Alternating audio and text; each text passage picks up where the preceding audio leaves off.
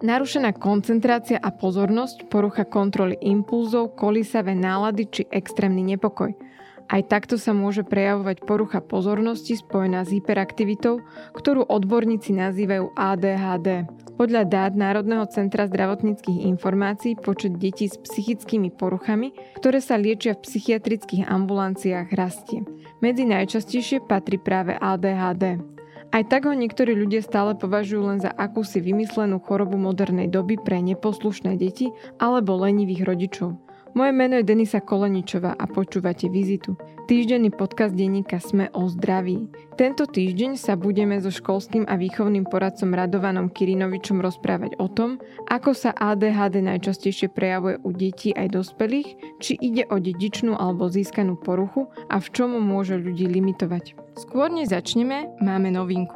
Niekedy sa nás pýtate, ako by ste mohli podcast Vizita priamo podporiť. Teraz sme vymysleli dobrý spôsob a niečo z toho ešte aj budete mať. Vydali sme novú verziu aplikácie SME, kde môžete nielen podcast pohodlne počúvať, no môžete získať aj podcasty bez reklamy. Ak nás podporíte predplatným a kúpite si prémiové predplatné SME, dostanete všetky naše podcasty v našej apke zároveň bez reklamy. A podporíte tak aj mňa a vizitu. Predplatné podcastov bez reklamy si kúpite na adrese predplatné.sme.sk lomka podcast. Vaše predplatné priamo prispieje na produkciu lepších aj nových podcastov. Ešte raz, choďte na predplatné.sme.sk lomka podcast. Ak nás počúvate cez Apple Podcasty, môžete tento podcast podporiť priamo vo vašej apke, čo vám tiež sprístupní podcasty bez reklamy.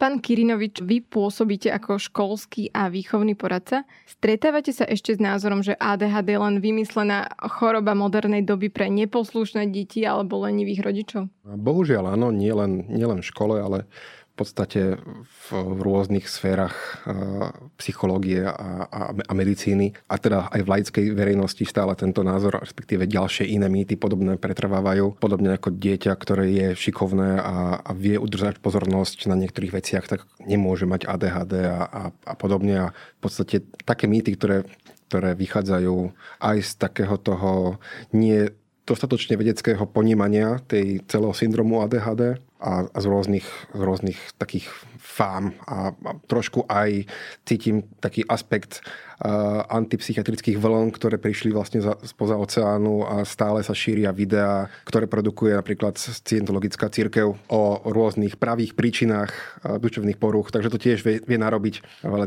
nedobrého. Čo hovoria v takých videách? Ja som Scientologické video ešte nikdy nevidela, kde by rozprávali takéto veci? V podstate, čo si pamätám, lebo som to videl iba raz v kúskoch a raz zastačilo. som sa snažil to, na to zabudnúť a v podstate o iných takých poruchách hovoria, že vlastne je to umelo vytváraná porucha a, a ne, ADHD vlastne neexistuje ako, ako nejaká samotná diagnóza a je to v podstate nejaký, nejaký tlak farmaloby a týchto v vodzovkách zlých psychiatrov, ktorí majú potrebu teda deti na silu diagnostikovať a na tom nejakým spôsobom zarábať, čo je teda pre mňa, dá sa povedať, že smiešne. Aké sú najčastejšie príznaky tejto poruchy? Najčastejšie, ale poviem to, skúsim to povedať tak, že čo si najskôr všimnú možno rodičia a okolie u detí, u malých detí, keď už sa bavíme možno o škôlke a predškôlskom veku. Nápadná hyperaktivita, také tie vonkajšie prejavy, dieťa naozaj má problém vydržať pri jednej aktivite primerane dlho, primerane na, na jeho vek, alebo samozrejme ten, aj tá schopnosť regulovať pozornosť e, narastá sa zvýšujúcim sa vekom. Je to teda nápadná, nápadná neschopnosť vydržať pri jednej činnosti. Čo je nápadné, môžu byť agresívne prejavy u škôlke alebo teda v takých prvých kolektívoch, keď to dieťa nie, že by vyslovene chcelo ubližovať iným deťom. Sú to častokrát také, také emočné výbuchy, ktoré môžu sprevádzať aj tú agresiu, agresivitu. Napríklad na školskom, školskom dvore alebo na, niekde na ihrisku pribehne dieťa, ktoré vidí nejakú hračku, ktorú chce, ktorej sa chce zmocniť a pribehne, pribehne k nej cestou odstrčí ďalšie tri deti a jednému pleskne omylom, alebo teda, ak sa k nemu derie, tak, tak mu jednu, na jednu facku. Také, také tieto impulzívne prejavy. Najčastejšie je to práve možno nejaké prejavy agresivity, zvýšené impulzivity a neschopnosti vydržať pri jednej činnosti. A potom veľmi nápadné býva, bývajú emócie, ktoré sú tam, to dieťa je veľmi oveľa viac plačlivejšie ako ostatné, alebo je viac emotívne celkovo ako, ako iné deti. Keby sme ako príklad uviedli rodiča, ktorý má prvé dieťa, ja napríklad nemám deti, mám netier a pri deťoch mám pocit, že je všetko emocionálnejšie než u dospelých ľudí, lebo sa to tak reguluje s vekom. Koľko dieťa, ktoré nemá ADHD, udrží pozornosť, že, že aký je ten rozdiel, že zdravé dieťa, ktoré napríklad niečo číta alebo píše alebo sa učí a udrží pozornosť versus dieťa z ADHD. Dá sa to tak povedať? To je veľmi dobrá a zaujímavá otázka. Verím, že určite aj na, to, na toto sú nejaké konkrétne výskumy a dá sa to nejakým spôsobom zmerať, čo je neprimerané, ale toto by som možno, no takto, neviem presne tie čísla, že koľko by sme mali Nečakám odpoveď, 5 jasné. sekúnd, 10 sekúnd, 20 taký, taký, taká pomôcka je, že naozaj je to nápadne odlišné od, od uh, vrstevníkov toho dieťaťa. Takže ono to je už niekedy to napadne naozaj v tej škôlke alebo v tých prvých kolektívoch uh, v jasliach alebo na školskom ihrisku, že jedno dieťa oveľa viac lieta z hry na hru a, a tak povedať mu stále lietajú emócie a buď, buď tam plače alebo kričí alebo, alebo je agresívne, také, také mm, zlostivé. Je to naozaj konštantné, je to stále, nie je to len v nejakej jednej situácii, ale je to naprieč situáciami, naprieč celým dňom, dá sa povedať ale teda je to, je to nápadne odlišné a, a od tých vrstevníkov. Kedy sa najčastejšie dieťaťu diagnostikuje ADHD? Pretože teraz hovoríte, že najčastejšie to je vidno v tej skupine alebo medzi, medzi vrstevníkmi, keď už sa začne pohybovať asi aj v inom prostredí ako v domácom, že to začne byť viacej viditeľné. Dá sa povedať, že práve v tomto veku najčastejšie e, je deťom aj diagnostikované ADHD alebo je to až neskôr v škole na strednej škole? Je to tiež rôzne. A v podstate by som to tak nejak zhrnul, že tam, kde sa deťom začína nápadne nedariť v nejakých situáciách oproti vrstevníkom, to môže byť napríklad tie prejavy agresivity a tento impulzivity v predškolskom veku a v škole to môže byť už práve, že to dieťa je napadné tým, že nevie obsedieť ako iné deti na, na tom mieste. Lebo v podstate s tým školským vekom alebo s nástupom školskej dochádzky a tie, veľa z tých detí je zrazu v situácii, keď musí sedieť 45 minút na jednom na mieste. A to je taký častokrát dobrý filter medzi tými tzv. normálnymi deťmi a, a, a tými deťmi inými to môže byť taký prvý filter, eh, že tá skúška vydržať sedieť na mieste bez toho, aby rušil okolie. Potom taký druhý filter, keď to takto ešte použiť toto, toto pomenovanie ďalej, tak druhý filter môže byť prechod na, na strednú školu, kde zrazu skokovo narastá, narastajú nároky na učenie, na samostatnosť, na tú prípravu do školy. To môže byť ďalší filter. Potom nie teda každý má problémy počas strednej školy. Poznám veľa ľudí, vrátane mňa, ktorí strednú školu zvládali v podstate bez problémov. Trochu som rušil, ale tým, že ja som bol relatívne vnútorne dosť silno motivovaný byť za dobré s učiteľmi a, a nebol som taký ten galgan. Neboli si taký príliš veľký výtržník? Nebol som, nebol som. Na to som nemal gúraž, bol som skôr taký ten utiahnutý častokrát v rôznych situáciách. A stredná škola mi nerobila až tak problémy, čo sa týka učiva. A potom problém bol v prechode na vysokú školu. Lebo tam zrazu som bol v inom meste a celé to učenie bolo už na mojich pleciach s tým, že bolo tam viacero vecí, ktoré, ktoré na rozdiel od základnej alebo strednej školy boli s dlhším časovým horizontom. Lebo na tej základnej škole v podstate málo, máte málo úloh ako dieťa, ktoré by ste mali splniť o nejaký týždeň, dva. Tam sú v podstate nejaké úlohy na ten deň vopred a to viete si povedať, že máte na toto sa pripraviť, na, na toto sa pripraviť, na toto sa pripraviť. K tomu vám ešte pomôžu rodičia s tými úlohami, s tou organizáciou.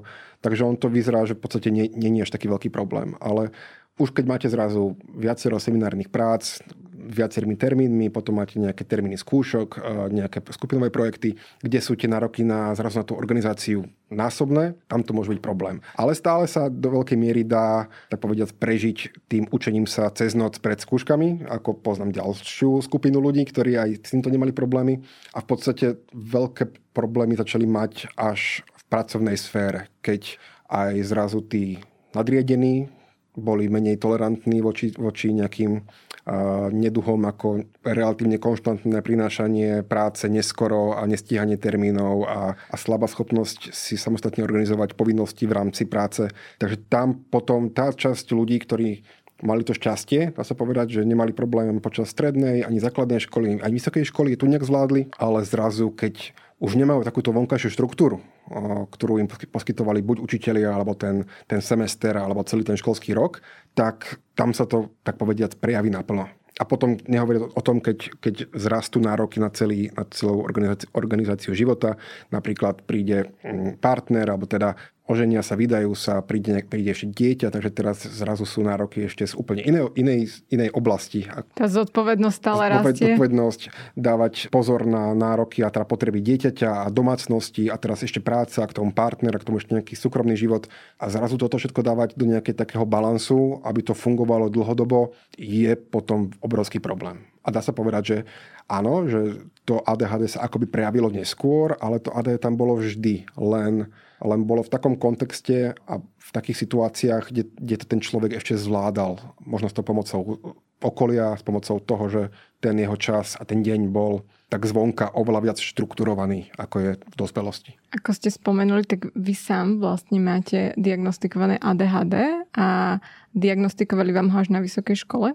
Ono to je možno ešte zaujímavejšie, pretože mne ho vlastne oficiálne nediagnostikovali mm-hmm. a dá sa povedať, že som si ho samodiagnostikoval. A mne to napadlo prvýkrát, že mám nejaký, mám nejaký problém na strednej škole, keď som naozaj si všímal a som si uvedomoval, že mám problém konkrétne s tou pozornosťou, respektíve s robením si úloh doma akokoľvek som chcel a sa snažil, tak vždy som sa po minúte dvoch, troch, piatich pristihol, že zase robím niečo úplne iné, ako som reálne chcel robiť. Ste pristihli sám sebe. Áno, áno, lebo ja som si neuvedomil, že zrazu som odskočil a ubehla pol hodina a robím niečo úplne iné, ako som plánoval robiť, čo potom častokrát vedie k frustrácii a, a, a spýtovaniu sa, či, som, či ten človek je príčetný, keď nevie dokončiť jednu, jednu malú úlohu z matematiky a, a podobne. Keďže tam, sa, tam som to nejak, jednak som to vedel z časti pripísať nejakým iným veciam, vtedy som bol veľmi úzkostný a hamblivý, takže som to aj trochu pripisoval svojej nervozite zvýšenej a tak podobne. A zároveň som sa hambil toto nejakým spôsobom riešiť, v zmysle, že by som išiel za rodičmi alebo za nejakým odborníkom, že možno niečo mám, ako nejaké ADHD, ale s veľkou pravdepodobnosťou by som asi dostal takú odpoveď, ako som, aké som sa bál, že to sa len vyhováram a, a ADHD deti sú, vyzerajú úplne inak a že to, to, to sú moje výhovorky tak som, akože, te, takýto proces reálne v mojej hlave prebehol a ja som to nejak radšej zavrhol, potlačil a potom však som sa dostal na vysokú školu, tak to bol ďalší argument, prečo nemám ADHD, však deti z ADHD nechodia na vysokú školu, ale chodia. No a potom, keď som vlastne sa dostal do psychoterapie, začal som používať a brať teda psychofarmakologické lieky, na, hlavne na úzkosť a na depresívne prežívanie, tak tie hlavné príznaky tých, tej, tých úzkostí a, tých, a tých depresívnych stavov sa výrazne zlepšili, ale takéto jadro tých vecí, ktoré sa mi diali celý život, ostalo. Takže v podstate som sa nejak tak prirodzene vrátil k tej, k tej pôvodnej teórii, že možno naozaj niečo není tak so mnou štandardné ako s ostatnými. Našiel som si k tomu viacero rôznych testov a zahraničných, ktoré sa u nás nepoužívali a, a doteraz nie sú tak použiteľne preložené. V podstate ja som splňal tie kritéria na naozaj takmer 100% s tým, že sa to nedalo vysvetliť ničím iným. Nebral som žiadne drogy, nemal som žiadne manické stavy, poruchu, poruchu osobnosti tiež dúfam nemám a vyzerá to, že nemám, lebo to by si snáď niekto všimol, zvlášť moja psychiatrička. A, takže pokiaľ sa to nedá vysvetliť nieč, ničím iným, je to stabilné v čase, je to stabilné v rôznych situáciách, tak s veľmi veľkou mierou pravdepodobnosti sa dá povedať, že to môže byť práve toto, tá diagnoza syndrom ADHD. Takže ak by som to zhrnula, vy ste mali najprv úzkostné a depresívne stavy, kvôli tomu ste šli k tej psychiatričke? Uh-huh, áno. A až na tej terapii, keď ste veľa z toho odstránili a zlepšilo sa to, tak ste si uvedomili, že tie veci, ktoré súvisia pravdepodobne s ADHD, tak stále zostali, že to nebude len e, príznak nejakej úzkosti alebo depresie. Áno. Myslíte si, že deti, ktorým ADHD diagnostikujú už v detstve, to majú jednoduchšie?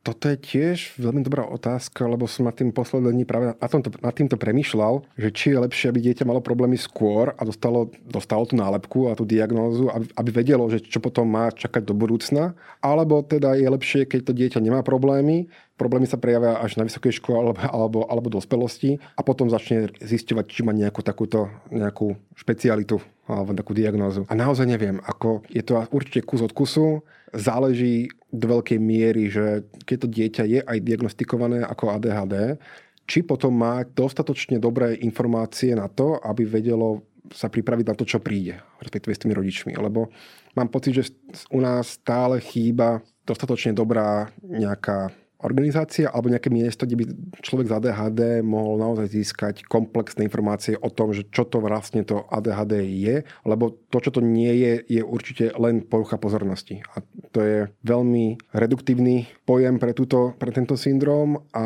v, takmer vôbec, z časti, ale takmer vôbec to neodzrkadluje tú celú paletu problémov, ktoré, ktoré tí ľudia majú. A ani to vlastne čo, vla, čo je všetko v tom mozgu ovplyvnené a čo funguje slabšie ako, ako mm, priemeru populácie. Tam na to sú také odlišné názory, pretože mm, ja si myslím, že mnohí ľudia si neuvedomujú, že aj tá psychiatrická odborná verejnosť, alebo teda tí odborníci sú veľmi roztrieštení v rôznych názoroch. A čítala som rôzne štúdie, kde to nebolo len o pacientoch z ADHD, ale aj o pacientoch, ktorí majú depresia a úzkosti, že sú odborníci, ktorí si myslia, že ako náhle vám to diagnostikujú a takto onálepkujete toho človeka, tak tí ľudia začnú byť vnútorne rezignovaní a že si začnú veľa vecí ospravedlňovať práve tým svojim ochorením, tým pádom to môže viesť k tomu, že sa budú viacej vzdávať, lebo si povedia, že mám na to diagnózu versus um, je aj skupina, ktorá to naopak podporuje, že to je dôležité na to spoznanie seba samého a pracovanie so, so sebou, so svojím vedomím, s tým, kto som a ako reagujem na rôzne situácie. Áno, a v podstate toto je podobne ako pri iných uh, psychologických alebo teda psychiatrických diagnózach. Veľmi záleží na tom, ako to ten človek príjme a ako sa k tomu postaví. Takže naozaj to záleží veľmi od osobnosti, postojoch a od nejakej takej osobnej zodpovednosti. Lebo áno, jeden človek to môže vnímať ako ja som taký, ja proste zabudám a to, že chodím neskôr na stretnutia spoločne, máte ma radi, tak ma máte radi, proste akceptujte to. Zmierte sa s tým. Zmierte sa s tým, alebo sakra, e, prepačením, keď sa niekým mám stretnúť a viem, že mám problém dochvíľnosťou, tak si dám do toho telefónu tri budíky a namiesto jedného a ešte si nechám posielať mail o 3 hodiny pred tou udalosťou, aby mi to pípalo všade možne. A viem nájsť na, na každý problém z ADHD sa dá nájsť pre človeka správne riešenie. Samozrejme, nie každé riešenie je správne pre každého, ale ja som veľmi takým proponentom zodpovednosti za, to, za, tú, za tú akúkoľvek odlišnosť a myslím si, že je to zodpovedné nielen voči, voči tomu človeku, ale voči hlavne okoliu, ako sa k tej, k tej poruche postaví. Len je určite veľmi dôležité, aby ten človek vedel, na koho sa má obrátiť, alebo mal nejakého odborného poradcu, ktorý mu aj pomôže spracovať tie informácie a pracovať lepšie sám so sebou, pretože nie každý má na to vzdelanie alebo nejakú predispozíciu alebo si dokáže naštudovať všetky materiály tak, aby si tú cestu našiel sám. Že je lepšie, keď môže niekoho vyhľadať, ktorý má skúsenosti s touto poruchou. Samozrejme, ono ja som na tom v podstate ako veľmi dobre. Ja, keď sa porovnám s niekým, napríklad s nejakou, použijem, vymyslím si teraz úplný príklad, mamička, ktorá žije niekde na malej, malej obci povedia jej v škole, že má sa ísť otestovať, lebo dieťa má možno mať nejaké ADHD, o ktorom nikdy nepočula a teraz jej psychiatr povie, že áno, vaše dieťa má ADHD, tu máte pečiatku, papierik a choďte sa hlásiť niekam. Matka nevie, čo je ADHD, nevie, čo s tým, nevie, čo má čakať, nevie, ako pracovať s tým dieťaťom, nevie, že možno to má aj ona, keďže to je geneticky dané, takže je možné, že tie prejavy, ktoré sa ju stretávajú celý život, že to z časti vysvetľuje aj, aj správanie toho dieťaťa. Nevie, čo poradiť tým učiteľom, aby po, čo pomôže tomu dieťaťu, zvlášť ak, ak to chápe ako nejakú poruchu pozornosti, čo mu tiež nerozumie, lebo to dieťa doma hrá hry 8 hodín v kúse bez toho, aby ho od, odklonilo pozornosť, takže to je tiež nedáva zmysel. Takže ja a zároveň ešte viem po anglicky, čo možno bežný, bežný rodič, ktorý teraz nevie, kde si má získať nejakú literatúru, nevie, ktorá je dobrá. Z tých slovenských je väčšina vypredaných, tie, ktoré považujem za dobré a tie, čo sú dobré, sú zahraničné po nemecky alebo po anglicky. Takže tam som menoval asi 8 rôznych problémov a bariér medzi tým, tých rozdielov medzi tým, kedy rodič je schopný dieťaťu pomôcť a kedy je len zúfalý z toho, že zrazu dieťa je ešte nejak iné ako ostatné. No ešte okrem toho tie odborné knihy sú drahé a nemusíte mať na ne peniaze. A ja si teraz šetrím si na ďalšiu knižku, ktorú si chcem kúpiť. Je to veľmi dobrá diagnostický manuál a tiež nová stojí cez 100 eur, čo je rozpočet malej, malej rodiny niekde na bežnom Slovensku na týždeň. Vie už vedať, čo sa deje v mozgu pacientov z ADHD? Dá sa to už vedecky povedať? Začíname lepšie tušiť, tak by som to povedal, pretože už len tie, tie metódy zobrazovania mozgu, ktoré sa používajú pri ADHD a ktoré odokryli alebo rozkryli niektoré odpovede na otázky, ktoré sme dlho mali, tak e, zistujeme, že sa to týka v podstate celého mozgu, celého mozgu, ale trošku inak. Niektoré časti mozgu sú trošku menšie, niektoré spolupracujú medzi, s inými časťami trošku horšie. Je tam toho relatívne veľa, až tak veľa, že naozaj si nepamätám ani, ani polovicu z toho, a, lebo nie som, nemám dostatočnú odbornosť v poznaní mozgu zatiaľ, ale v priemere čo viem, tak dokonca aj, aj, aj mozog, celková hmota mozgu je o niečo menšia, ale nie je to až o toľko menšia, že by, že by každý človek z ADHD bol teraz mal horšie IQ, práve že ADHD s IQ vôbec nekoreluje, takže ADHD môže mať aj genius, aj, aj človek e, s nízkym IQ. A niektoré časti mozgu sú nielen celkovo, ale niektoré konkrétne časti mozgu sú, sú menšie, a takže je tam toho relatívne veľa. Čo je ale dôležité, je ako funguje dopamín a ako je ten dopamín a jeho funkcia v mozgu ovplyvnená. A dopamín v podstate e, je ten, tá chemikália, ten, ten hormón alebo ten neuroprenášač, ktorý umožňuje a, a vlastne je v pozadí toho, ako funguje u ľudí tak povedať disciplína, ale konkrétnejšie vnútorná motivácia a, a umožňuje ľuďom sa zamerať na nejaký cieľ a, a, a ten cieľ k nemu sa približovať napriek tomu, že okolo mňa sa dejú zaujímavé, zaujímavé veci. On dopamín vlastne robí to, že on dokáže odtieniť uh, okolité vzruchy, pokiaľ sa sústredím na nejakú úlohu. On vlastne prepína rôzne, rôzne siete v mozgu, ktoré niektoré fungujú, keď sme v pokoji a niektoré fungujú, keď práve robíme nejakú činnosť nejakým cieľom. Čiže dokáže upozorniť na to, čo je práve dôležité medzi áno, všetkými podnetmi. To je pekne povedané, áno. On vlastne dokáže vytvoriť taký, taký kúžel pozornosti zameraný na cieľ. A je to pekná metafora, lebo naozaj on aktivuje tú časť mozgu, ktorá, na, ktorá potom tlmí tie ruchy aj vizuálne, aj, aj zvukové z našeho okolia. Ďalšia vec, čo je vlastne dôležité a užitočné a aj zaujímavé vedieť pri tom dopamíne, že ten dopamín Jednak ľudia ADHD je ho menej, lebo sú tam ovplyvnené aj tie, tie gény, ktoré vlastne ovplyvňujú, ako veľmi sa bude a koľko sa toho dopamínu bude vytvárať, ale zároveň ovplyvňuje aj to, ako sa ten dopamín, ako rýchlo je vlastne vychytaný späť z toho z toho krvného riečiska, kde vlastne má robiť svoju nejakú činnosť. A keď to skúsim nejak povedať zrozumiteľnejšie, máme robiť nejakú činnosť, do, do niečoho sa pustím, začne sa vyplavovať dopamín, ten vlastne je v tom riečisku na to, aby, aby nám umožňoval ďalej sa sústrediť na, na, tú, na tú aktivitu. A keď už vlastne nie je potreba, tak, tak také vysávače ho vlastne vysajú z toho riečiska a uložia ho späť tam, kde je, je uložený, aby, aby mohol byť použitý zase neskôr. A u ľudí z ADHD, jeden z tých genov, ktorý je ovplyvnený, vlastne ovplyvňuje to, ako veľmi sú tie vysávače, ktorí vysávajú dopamín, výkonné. Takže vlastne ten dopamín sa vyplaví, len tie vysávače ho vysajú z toho riečiska oveľa skôr, ako by bolo treba. Takže vlastne on nemôže ani plniť tú funkciu, ktorú v tom mozgu má plniť a dá sa tak v krátkosti povedať, že dopamín je preč a moja pozornosť vyprší a sa rozptýli. Čiže on sa síce aj vyleje a je ho dosť, ale tak rýchlo je spracovaný, že, že to vlastne mozog nemusí e, prijať tú informáciu. Tak, v podstate, áno, v podstate tak. A to, čo robia tie lieky, tie, tie stimulanty, ktoré sú určené na ADHD, že oni vlastne upchajú tie, tie vysávače. Takže ten dopamín, ktorý sa prirodzene vylúči v tom mozgu, e, môže fungovať dlhšie a lepšie. Je veľmi potrebné eh, brať lieky, keď eh, má človek ADHD? To je dobrá otázka. Či to je potrebné, vždy záleží na, možno na tých veľkosti a kvalite tých problémov, ktoré to dieťa má.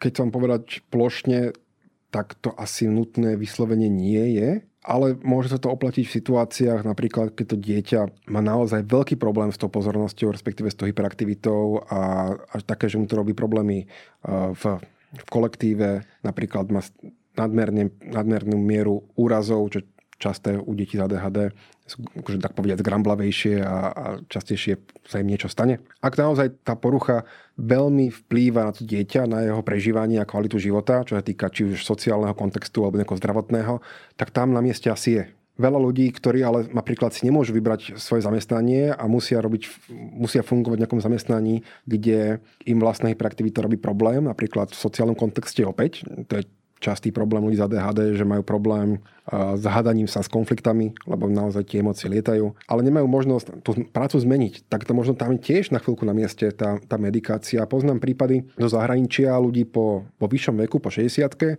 ktorí boli prvýkrát v tomto veku diagnostikovaní a prvýkrát dostali v tomto vlastne veku stimulanty a lieky a zrazu začali, zrazu popisujú absolútnu zmenu a ako sa im otvorili oči a ako zrazu dokážu fungovať normálnejšie, ako predtým fungovali. Že pre nich to môže byť tiež veľmi dobrý dočasný spôsob, ako, ako si pomôcť. A niekedy to naozaj môže byť aj taký ten dobrý zážitok toho, že zrazu ja viem fungovať ako bežní ľudia. Že možno naozaj není problém s mojou morálkou alebo s mojou vôľou, ale že tam je problém trošku, trošku inde ako, ako v týchto nejakých dvoch osobnostných premenných. Je to dlhodobá cesta? Môžu ľudia z ADHD brať tieto lieky dlhodobo, niekoľko rokov, alebo to majú brať skôr ako nárazovú pomoc v tom najťažšom období s tým, že je dobré to skombinovať s nejakou psychoterapiou, ktorá im pomôže pracovať e, so sebou? Určite by som povedal, že tá psychoedukácia a psychologická pomoc, alebo možno aj priama psychoterapia, by mala byť asi v prvom rade e, ponúkaná pacientom z ADHD. Chápem, prečo hlavne teda v Amerike, kde majú celkovo, myslím, problém z toho, čo som porozumel, s nadužívaním a s nadprepisovaním liekov. Ameriku by som v tomto asi Spojené štáty nebral ako, ako nejaký vzor, možno len sa poučiť z toho, čo funguje, čo nefunguje. Ukazuje sa z tých niektorých výskumov, že tá účinnosť tých liekov klesá pri dlhodobom užívaní. A každopádne, pokiaľ ten človek aj bere lieky a nenaučí sa stratégie, metódy a rôzne spôsoby, ako kompenzovať tie, tie veci, ktoré mu nejdú z toho dôvodu, že má ADHD, tak bez toho by sa to naučil, tak tie lieky sú naozaj len taká, môžu byť taká dočasná náplasť ale opäť je to ako s inými liekmi, je to vždy kus od kusu. Myslím teraz, hm, ľudí som tak nepekne pomenoval kus od kusu, ale naozaj záleží, aké má ten človek problémy, ako je schopný osvojiť si nejaké nové, nové prístupy k sebe samému a k okoliu, a čo s tým vie robiť, všetko, aké sú jeho možnosti, potom možno zvážiť tú, tú medikáciu. A tá medikácia má v niektorých prípadoch veľmi dobrý zmysel. Ale určite to není nejaká panacea, že by to vylečilo všetko okamžite na celý život. Aspoň teda to ukazujú data. Rozumiem a zároveň je to vlastne také zložité, čo sa týka týchto psychiatrických liekov, lebo ako ste spomenuli, tak veľa tých výskumov je práve z USA, kde psychiatri pracujú na tom, aby sa predpisovali menej, kde dokonca nie som si úplne istá, ale myslím si, že určite bolo obdobie, kedy ani nepotrebovali pacienti ten predpis, že boli tie lieky voľne dostupné a teraz s tým majú veľký problém, že je tam kríza, čo sa týka opiátov. A potom je na druhej strane Slovensko, kde ľudia majú naopak tú stigmu vôbec prísť k tomu psychiatrovi alebo k psychoterapeutovi, špecialistovi a ďalšiu stigmu majú, keby im predpísal nejaké psychiatrické lieky, pretože má pocit, že dostane hneď nálepku, že je blázon. No áno, to sú možno také, také kultúrne premenné a ako bola u nás psychiatria vnímaná za posledných niekoľko dekád a prečo tak bola vnímaná a Takže áno, je, je to samo o sebe problém. Aj to nadužívanie v Amerike, a neviem, či u nás je to podužívanie, že by sme mali opačný problém, ale, ale tieto vlastne situácie alebo tieto, tieto faktory, ktoré ste spomenuli, tam tiež veľmi vnímam a popravde neviem, neviem teda čo s nimi. A okrem toho, že treba robiť kvalitnú a správnu edukáciu a, a, a hovoriť o tých veciach otvorene. O tých veciach myslím jednak celkovo starostlivosť psychiatrická, jednak e, to, ako a prečo a na čo fungujú tieto farmakologické prípravky. Myslíte, že sa to zlepšuje? Ja, ja som optimista, takže asi by som povedal tak z prvej, že, že áno. Určite by, som, by sa mi to páčilo, keby to bolo oveľa lepšie skokovo, ale viem, že to, viem, že to možné nie je. Čo zachytávam také rôzne signály uh, z laickej verejnosti a z odbornej verejnosti, tak mám pocit, že to trošku ide dopredu a samozrejme tam môže byť také moje skreslenie, lebo z môjho pohľadu som akože v takom centre diania, v zmysle, že snažím sa zaujímať o, mm, o klientov a o nejakých, niektorých lekárov, ktorí sú, nechcem povedať, že osvietení, lebo tým som, tým som pritienil tých ostatných. Nechcete uraziť tú ďalšiu skupinu. Áno, ale chcem veriť a myslím, že to má, mám to aj trošku overené, že psychológovia a psychiatri sú z tej sorty ľudí a pracovníkov v zdravotníctve, ktorí sú otvorení zmenám a, a, a majú dostatočne rozvinuté kritické myslenie, tak povediac. A je to potom v veľkej časti na zodpovednosť tých ľudí, ktorí sa nejakú zmenu snažia prinášať, vrátane teda mňa, aby som aj bol pripravený na to, že, že je tam nejaký taký prirodzený odpor možno a v medicíne taký konzervativ, konzervativizmus, že naozaj robiť niečo nové alebo niečo po novom, keď to má opodstatnenie a keď to má byť správne pre toho, pre toho pacienta. Takže áno, ja si myslím, že pomaličky to, sa to bude meniť, len je potreba, aby sme prinášali na Slovensko aj nové dáta, nové, nové fakty, a možno aj nový prístup. Asi zvlášť tej medicíne je dôležité, aby sme sa pridržali aj, aj možno nejakých, nejaké etiky a, a faktov. Trpí dnes ADHD väčší počet pacientov, než to bolo v minulosti, alebo je to o tom, že ich e, častejšie diagnostikujeme? Um, moje porozumenie je také, že to je vlastne aj je to, myslím, že viacej, aj sa to lepšie diagnostikuje. Pretože sa často skloňuje to, že za to môžu aj nové technológie, sociálne siete a množstvo podnetov, ktoré máme, takže to spôsobuje ten náraz a zároveň určite v minulosti nebola taká kvalitná diagnostika, ako je teraz? Jednak. ono, pokiaľ neexistovala kategória chrípka, tak tiež dovtedy kvázi neexistovala, ale, ale ľudia boli chorí aj, aj bez, bez diagnózy chrípka. Jednak si myslím, že naozaj že sa zlepšuje diagnostika, takže z tohto pohľadu je toho viacej. Jednak sa, sa mení životný štýl, takže možno tých, tí ľudia, ktorí by predtým nemali také problémy s, s tými prejavmi, tak sú teraz výraznejšie v zmysle, že pracuje sa menej fyzicky, celkovo je menej fyzického pohybu. Takže sú tam také faktory životného štýlu, ktoré možno prispievajú k rozvoju tých prejavov u konkrétnych ľudí. A jedna z vecí je, že podľa niektorých, niektorých dát sa ukazuje, že keď sa rodia deti vo, u žien vo vyššom veku, po 40 tak tam dochádza aj k zvýšeniu mutácií vo, vo vaječníkoch, ktoré práve prispievajú k neurovývojovým poruchám. To je hlavne Aspergerov syndrom, autizmus a, a ADHD. A tiež sa hovorí, že autizmu a Aspergerov syndromu je viacej a pravdepodobne to bude tiež z toho, že lepšia, lepšia diagnostika a zároveň sa posúva vek vlastne kedy sa rodia deti. Je ADHD dedičné? Do veľkej miery áno. Nespôsobuje to len gény. Je tam, z toho, čo teraz rozumieme, tak je to väčšinou to je súhra génov, vplyvov génov a vonkajších vplyvov. Vonkajšími vplyvmi myslím e, napríklad e, nedostatočná výživa matky počas tehotenstva a v podstate takéto, také rôzne ďalšie veci, ktoré ovplyvňujú to, ako sa rozvíja ten mozog už v maternici. Takže zlá výživa, fajčenie matky v tehotenstve, konzumácia rýb, pretože v rybách je relatívne veľa metylortuti, takže preto sa neodporúča ani tehotným konzumovať veľa rýb, lebo je to neurotoxické a sa to hromadí v tom tele. A málo vitamínu D je spojených s rozvojom ADHD. Myslím, že aj stres u matky, ale toto si nie sme 100% neistý, ale logiku by, by mi to dávalo, lebo stres počas tehotenstva ovplyvňuje rozvoj toho, toho plodu. Takže dá sa povedať, že teraz to len priblížim nejak prirovnaním, že máme, dajme tomu, že 15 génov, ktoré každé trošku prispieva k rozvoju ADHD a potom máme, dajme tomu, že 15 vonkajších vplyvov, ktoré tomu tiež prispievajú.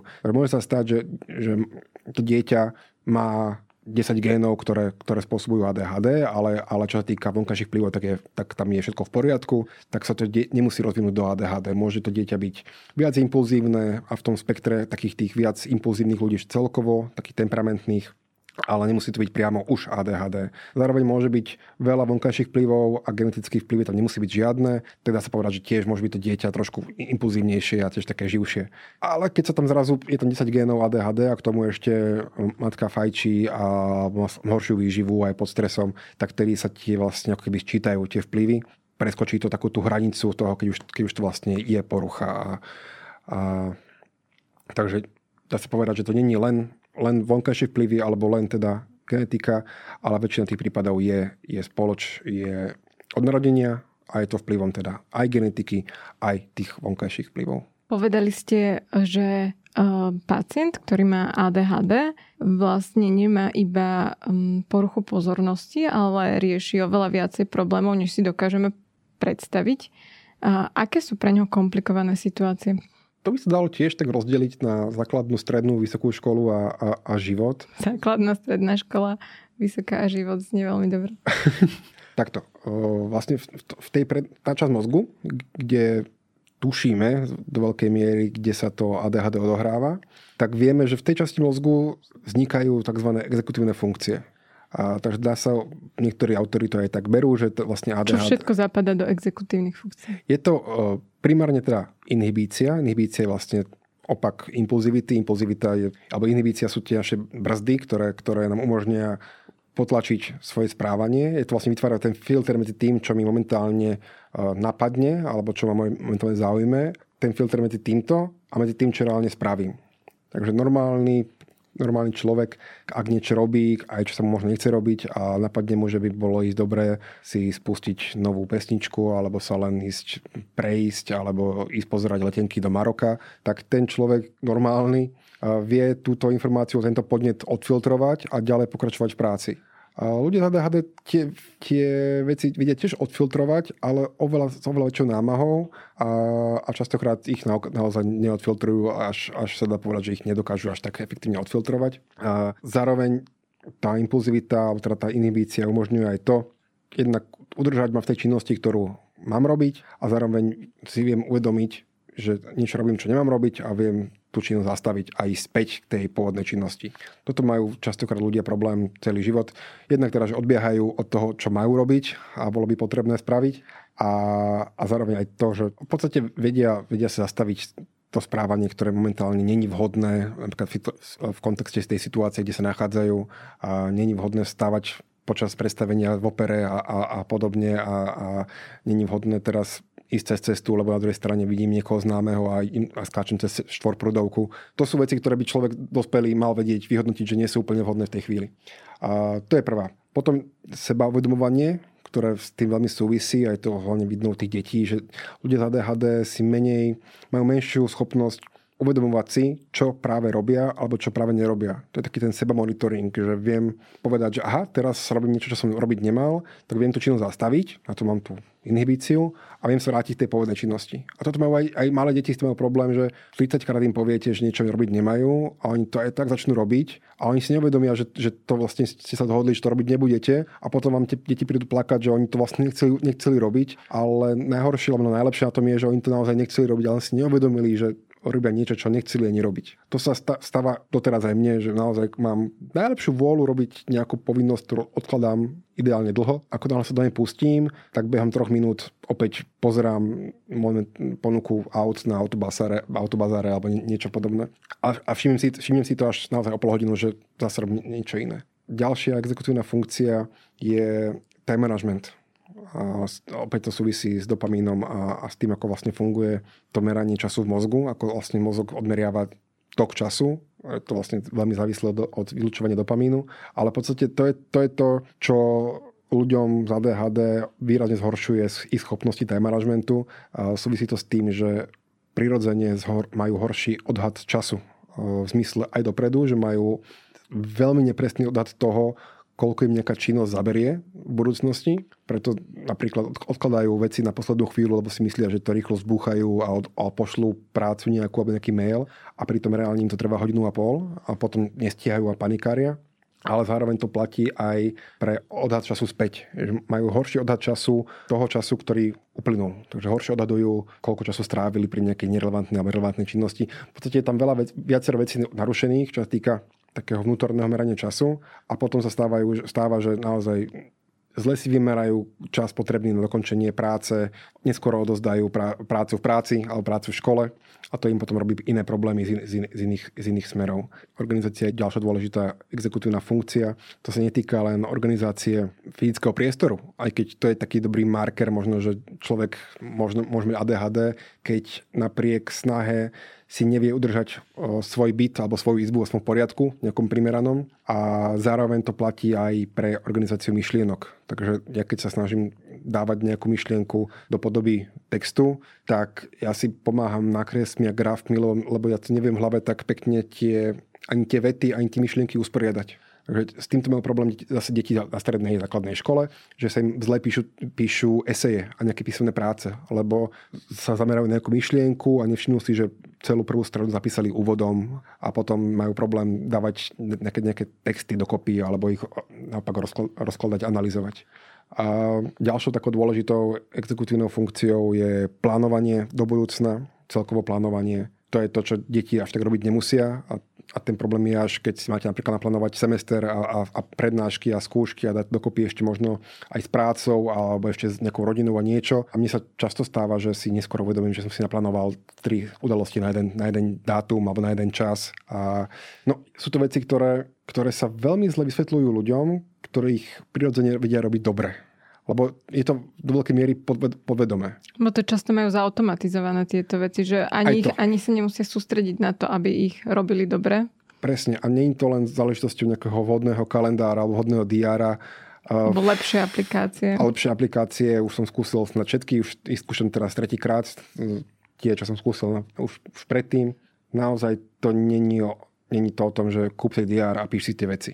Veľakrát to môže pomôcť, ale ak, ak ten človek naozaj má viacero povinností, viacero rôl v živote, tak to aj tak môže, môže byť veľký problém. V rozhovore s mojou kolegyňou ste povedali, že tie príznaky môžu byť odlišné uh, u mužov a u žien. Uh-huh. Ako sa prejavuje, alebo v čom je odlišné ADHD u žien? Na jednej strane sa dá povedať, respektíve ženy majú väčšiu tendenciu tie prejavy internalizovať. V zmysle, že viac sa prejavujú, jednak sa viac prejavujú tým, takým tým nepozorným typom alebo tou nepozornou prezentáciou, že neviem, či to je len spôsobené aj, je tam aj kultúrny faktor v zmysle, že dievčatá by mali byť tie poslušné a také tie kľudnejšie, ale to súvisí aj, aj s testosterónom, že tie deti z ADHD alebo chlapci z ADHD sa viac prejavujú ako tí, ktorí majú problémy v agresivite a s hyperaktivitou a dievčatá sú skôr také nepozornejšie. Tam sa tá hyperaktivita prejavuje nie agresivitou, ale skôr napríklad ukecanosťou a nadmerným rozprávaním. Veľa, veľa prípadov aj čo poznám žien a dievčat, tak si nedostatky v tej organizácii kompenzujú tým, že sú veľmi perfekcionistické v zmysle, že si až tak úzkostlivo strážia celý pro- program celého dňa, a, ale opäť je to pre nich také, také že jednoduché alebo prirodzené a takéto plánovanie a udržovanie tých, tých plánov im spôsobuje veľký stres.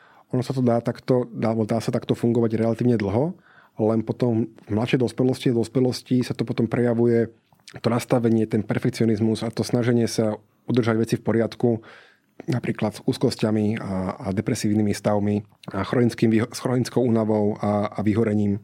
Dá sa, dá sa povedať, že akože ženy majú väčšiu tendenciu a motiváciu e, byť organizované a, a, a poriadku, poriad, poriadku milovné a pôsobia navonok tak, ako by mali v odzavkách e, ženy pôsobiť. Ale vo všeobecnosti je podľa mňa v spoločnosti zakorenené, že perfekcionizmus je pozitívna vlastnosť, alebo teda pozitívna vec. Kedy, alebo kde je tá hranica, kedy nám už prerastá cez hlavu a kedy by sme si mali uvedomiť, že to asi nie je také pozitívne. Lebo aj perfekcionizmus môže byť deštruktívny pre toho človeka. Určite, určite. Ono možno závisí naozaj na tej miere stresu. Že ten človek by si mal vedieť uvedomiť, že pokiaľ to, čo mu on hovorí bežné fungovanie, tak tak sa cíti, keď to zhrniem tak nejaké laicky, že keď to znamená to, že pol dňa alebo väčšinu dňa je pod stresom, či, či je všetko v poriadku a, a, a cíti sa zle väčšinu dňa alebo respektíve väčšinu týždňa, tak niečo asi není, není OK. Pokiaľ sa mi naozaj zdá, že, že veci, ako, ako ten poriadok, alebo že tá, celkovo tá organizácia rodiny napríklad, že mám pocit, že ostatným sa to udržiava poriadku tá rodina oveľa ľahšie, alebo ako, ako keby, že tak prirodzene. A ja hovorovo si šklubem vlasy a, idem si polamať ruky len preto, aby, aby aspoň, aspoň, aspoň v tej kuchyni bol poriadok, tak to nemusí byť tým, že, že sme rodina nejaká vadná, ale môže to byť tým, že naozaj tie veci sa nám robia, robia oveľa horšie. Ja mám osobnú skúsenosť, pretože som úzkostný človek a pre mňa bolo veľmi ťažké prijať, že veci nebudú dokonalé, akékoľvek. Upratovanie mi nerobí problém, myslím že ho zvládam veľmi hmm. dobre, ale že, že aj keď urobím nejakú fotku, nebude to dokonalé, že veci majú prírode štruktúry nie sú všetky úplne akože perfektné. Život sa nedá zvládať presne načasovaný a tak, aby všetky veci sedeli stále na svojom mieste. Je to jednoducho dynamická záležitosť. Mm-hmm. A zažila som, že perfekcionizmus e, u mnohých vedcov, lebo tým, že som pracovala vo vede predtým, môže viesť práve k tým deštruktívnym veciam, lebo budú chcieť mať tie grafy dokonale, hmm. každá čiarka musí byť rovnaká a pracovný stôl musí byť dokonale uprataný. A preto ma to zaujímalo, že do akej miery to môže byť pozitívna vlastnosť, ktorá nám v práci pomáha a kedy to začne človeka ničiť. Dobrá otázka vždy je, že či je to dlhodobo udržateľné. Lebo vysoký stres počas dňa není podľa mňa dlhodobo udržateľný. Relatívne je, ale s následkami, ktoré, sa, ktoré potom sa môžu veľmi v nepeknej miere, miere vrátiť oveľa, oveľa deštruktívnejšie ako to, že by sme si zvolili, pozvolnili zo svojich nárokov na seba. A áno, vieme byť, na, na seba vieme byť ten najhorší, najhorší diktátor, keď máme na seba veľké nároky. Ak má rodič pocit, že jeho dieťa pravdepodobne má ADHD, alebo keď má dospelý človek práve z toho, že si vypočuje tento podcast, pocit, že tie symptómy sedia na to, čo zažíva v bežnom živote, kde môžu nájsť pomoc? Na koho sa majú obrátiť? Čo sa týka detí, ja by som odporúčil sa poradiť v poradni, pretože tam s deťmi, ktoré, majú, ktoré sú trošku iné, e, majú veľa skúseností.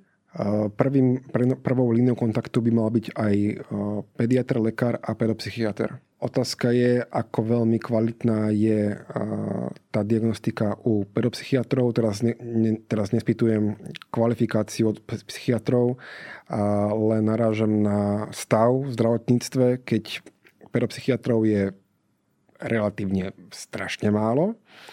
Čakacie doby sú veľmi dlhé a na jednotlivého pacienta majú málo času, relatívne.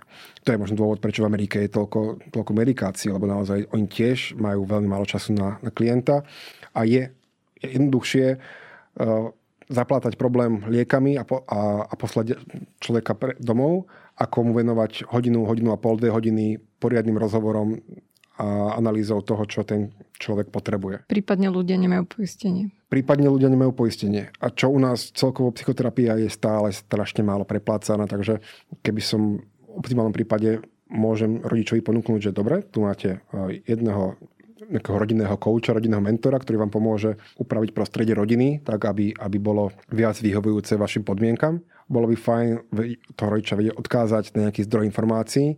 Keď teda sa vrátim k tej pôvodnej otázke, tak ja by som, by som išiel za lekárom, pediatrom, poradil sa, že či to je pravdepodobne, či to má nejaké opodstatnenie, toto podozrenie a potom pravdepodobne budete odoslaní k pedopsychiatrovi. Otázne je kedy, ak sa bavíme teda o štátnom štátnych psychiatroch. No a u dospelých tam by cesta vlastne primárna mala ísť k vašemu obvodnému psychiatrovi. A on vlastne mal vykonávať nejakú, nejaký screening diagnostiku, čo je pre mňa tiež veľmi otážne, lebo nemám ešte dosť dostatočne dobrý prehľad, aby som povedal, že ktorý psychiatr ako vie zachádzať za ADHD, keď to len takto povedať. Ale viem, že, že u nás chýbajú aj tie metódy diagnostiky, chýba u nás aj tá vedomosť, možno aj taká tá edukácia tých odborníkov o tom, aby sme prešli naozaj od toho pojmu, že porucha pozornosti k tomu ADHD ako syndromu rôznych problémov a rôznych poruch rôznych, tak povediac, vecí u toho človeka a nezameriavať sa len na, na tú pozornosť ako nejakú poruchovú, lebo to dieťa môže prísť tomu doktorovi a tým, že je do, u doktora prvýkrát alebo u pedopsychiatra, tak bude fixované na, na, na toho lekára celý čas. Takže to bude vyzerať, že to dieťa dáva absolútny pozor a ani sa ani neodbehne očami, ako som to mal ja tendenciu svojej psychiatričke najskôr, lebo ja som bol vtedy a tam a teraz.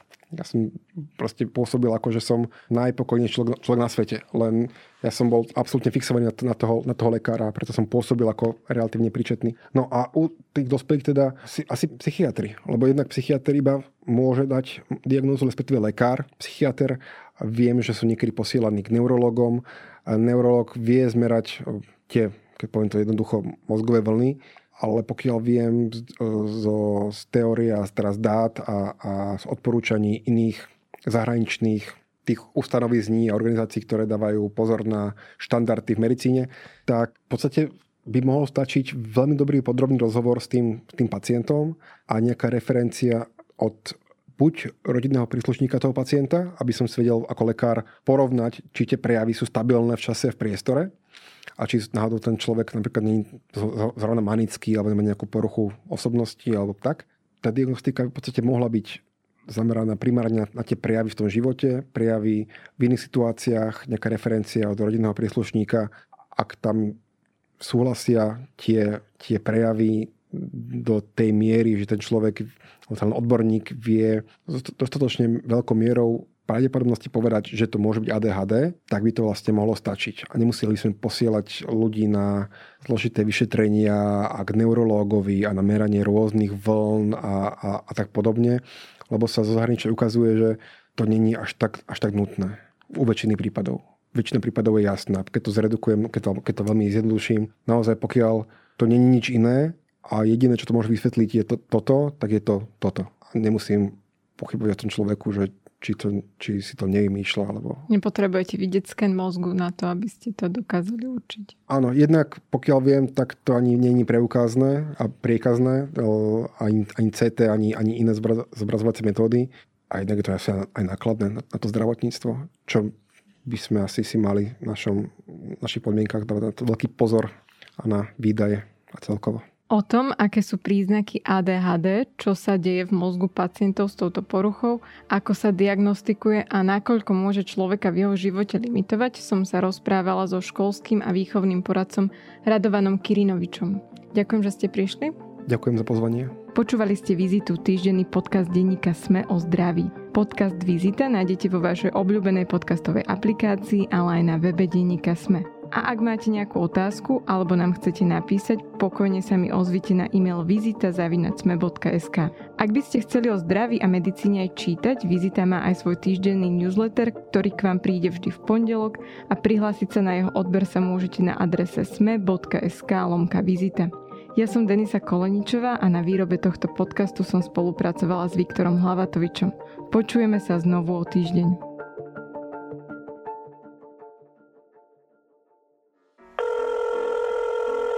Dobrý deň. Dobrý deň, tu je Adam Blaško, ja moderujem satirický podcast Piatoček. Máte na chvíľku čas? Akože absolútne vôbec, hej.